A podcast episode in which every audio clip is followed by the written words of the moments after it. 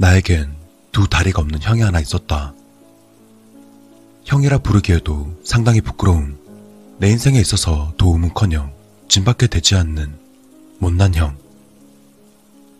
온몸을 방바닥에 문대며 두 팔로 기어가는 혼자서는 화장실 변기 앉지도 못하는 그렇게 자기 앞가림도 제대로 못하면서 항상 형 노릇을 하려는 못난 형이 있었다. 어렸을 때는 형이 있다는 사실이 마냥 좋았다.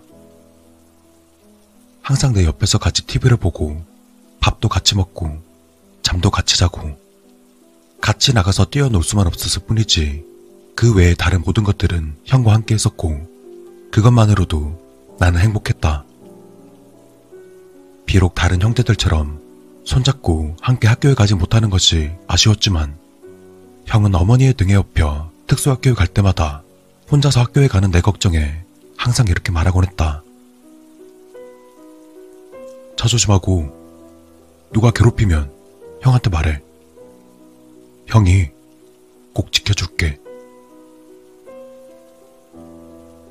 그런 형이 작아 보이기 시작한 건 중학교를 들어가서부터였다. 물론 형의 덩치는 다리가 없어서 나보다 항상 작았지만 형의 존재가 작게 느껴졌던 건 그때부터였다. 중학교 2학년 때 우연히 정신적 장애를 가지고 있는 친구랑 같은 반이 되었다. 그리고 그때 알았다. 다른 사람들이 장애인을 어떻게 대하는지. 같은 반 친구들은 장애를 가진 친구가 엉뚱한 짓을 할 때마다 그 친구를 도와주기는커녕 장애인이라고 무시하며 빙 둘러싸고 욕을 하고 심지어는 때리기까지 했다. 선생님 또한 그 사실을 버젓이 알면서도 항상 주의만 주고 끝냈었다. 그렇게 반 친구들의 괴롭힘이 계속되자 학기가 끝나기 전에 그 장애를 가진 친구는 견디지 못하고 전학을 가게 되었다. 하지만 전학을 갔어도 소용없을 것이다. 특수학교에 가지 않는 한 일반 학생과 다르다는 사실은 변하지 않으니까. 그나마 다른 친구들에 비해서 비교적 양심이 있던 그 시절의 나는 장애를 가진 친구가 괴롭힘을 당할 때마다 형이 생각나서 도와주려고 했지만 그 분위기, 장애를 가진 친구를 놀림감으로 여기는 분위기에 휩쓸려 그저 바라볼 수밖에 없었다.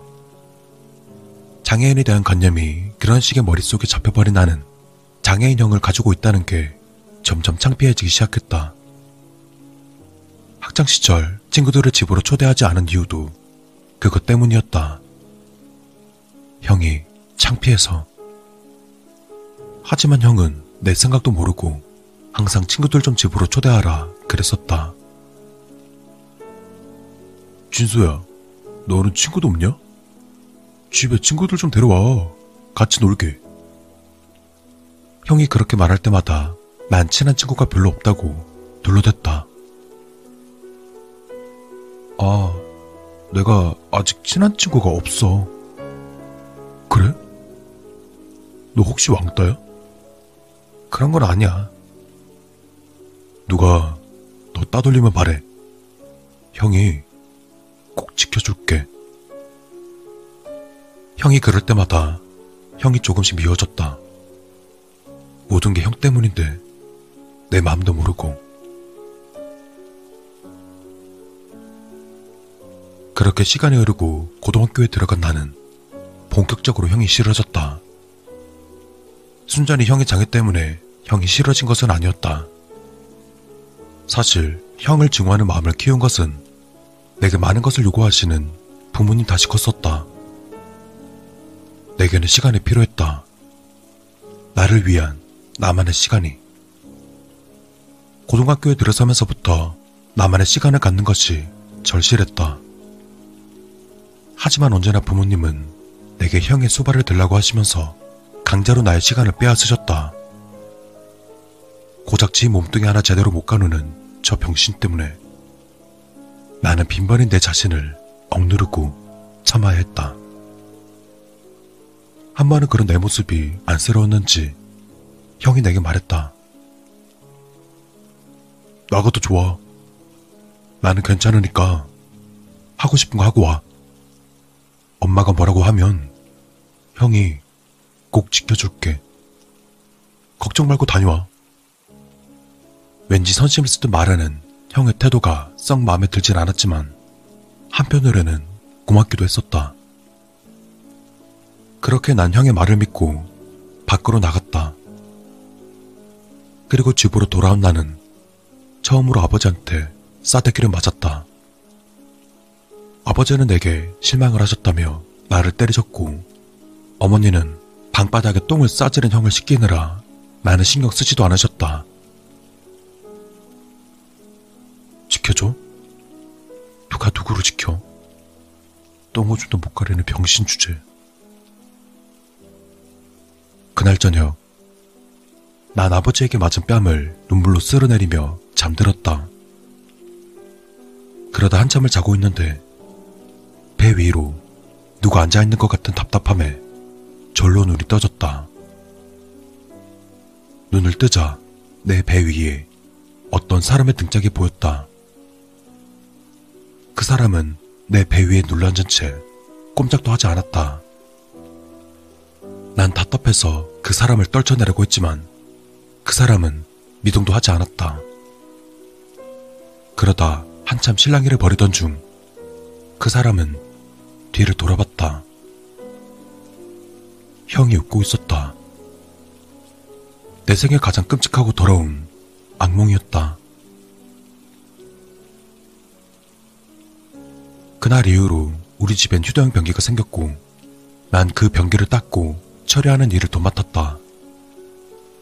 고등학생인 내게 형의 일거수일투족 신경 쓰는 것은 너무나 곤혹스러운 일이었다. 그러다가 문득 생각했다. 만약 내가 어른이 되어도 형이 내 곁에 있다면, 내가 성인이 돼서 독립을 하더라도 형이 내 발목을 잡는다는 것은 안 봐도 뻔했다. 그래서 난 형을 죽어야 할 사람으로 취급하고 막대하기 시작했다.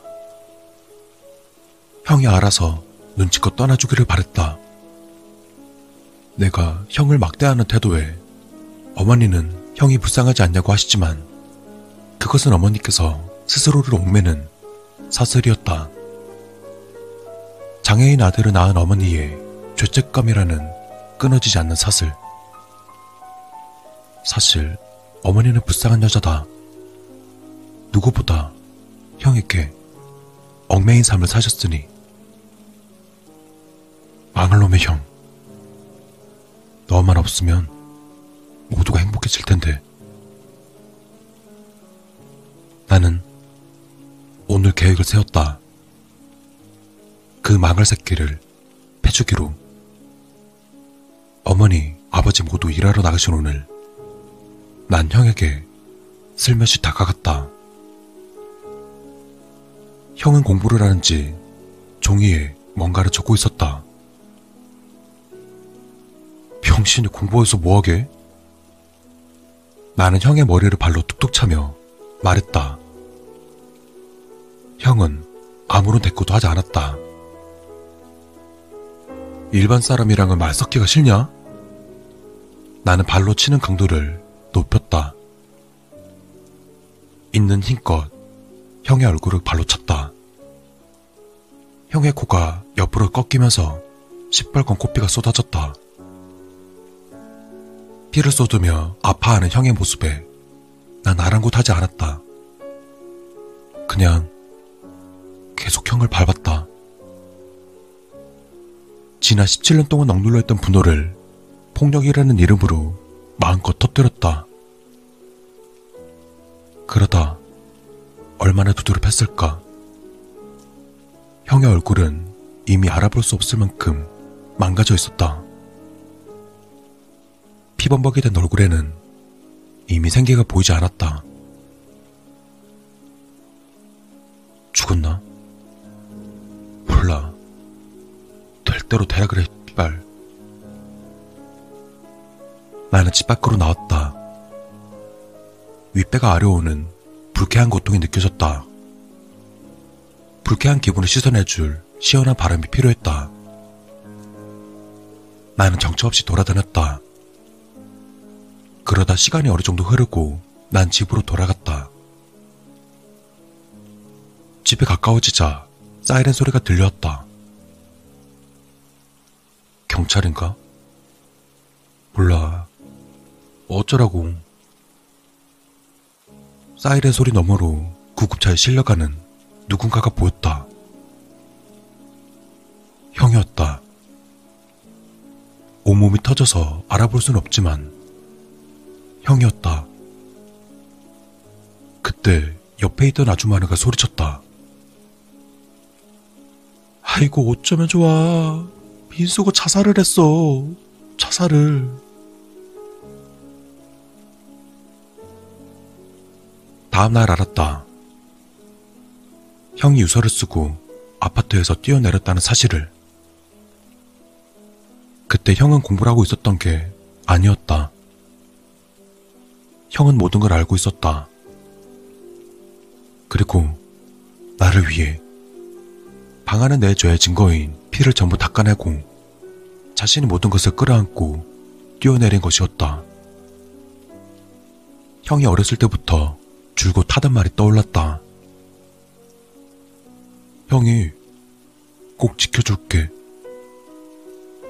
윗배가 아려웠다. 그 기분 나쁜 고통. 내 신체 일부가 떼어져 나가는 듯한 아련한 고통.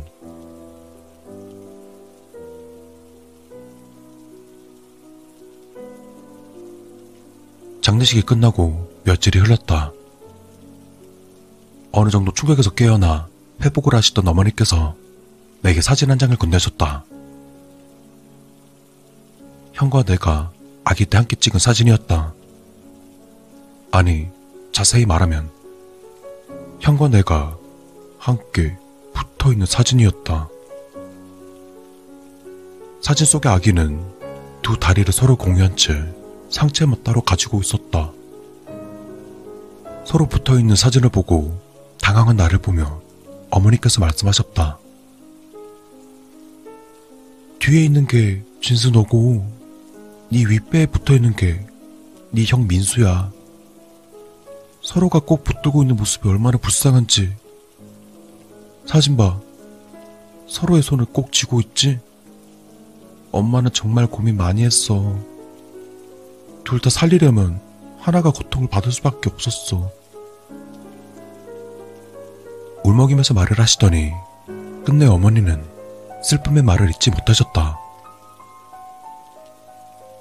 윗배가 아려웠다. 내 신체 일부가 떼어져 나가는 듯한 아련한 고통. 아주 먼 옛날, 나는 뒤에서 형을 끌어안으며 말했다. 형, 무서워. 형은 조그만 두 손으로 내 손을 꼭 잡으며 말했다. 걱정 마. 형이 꼭 지켜줄게.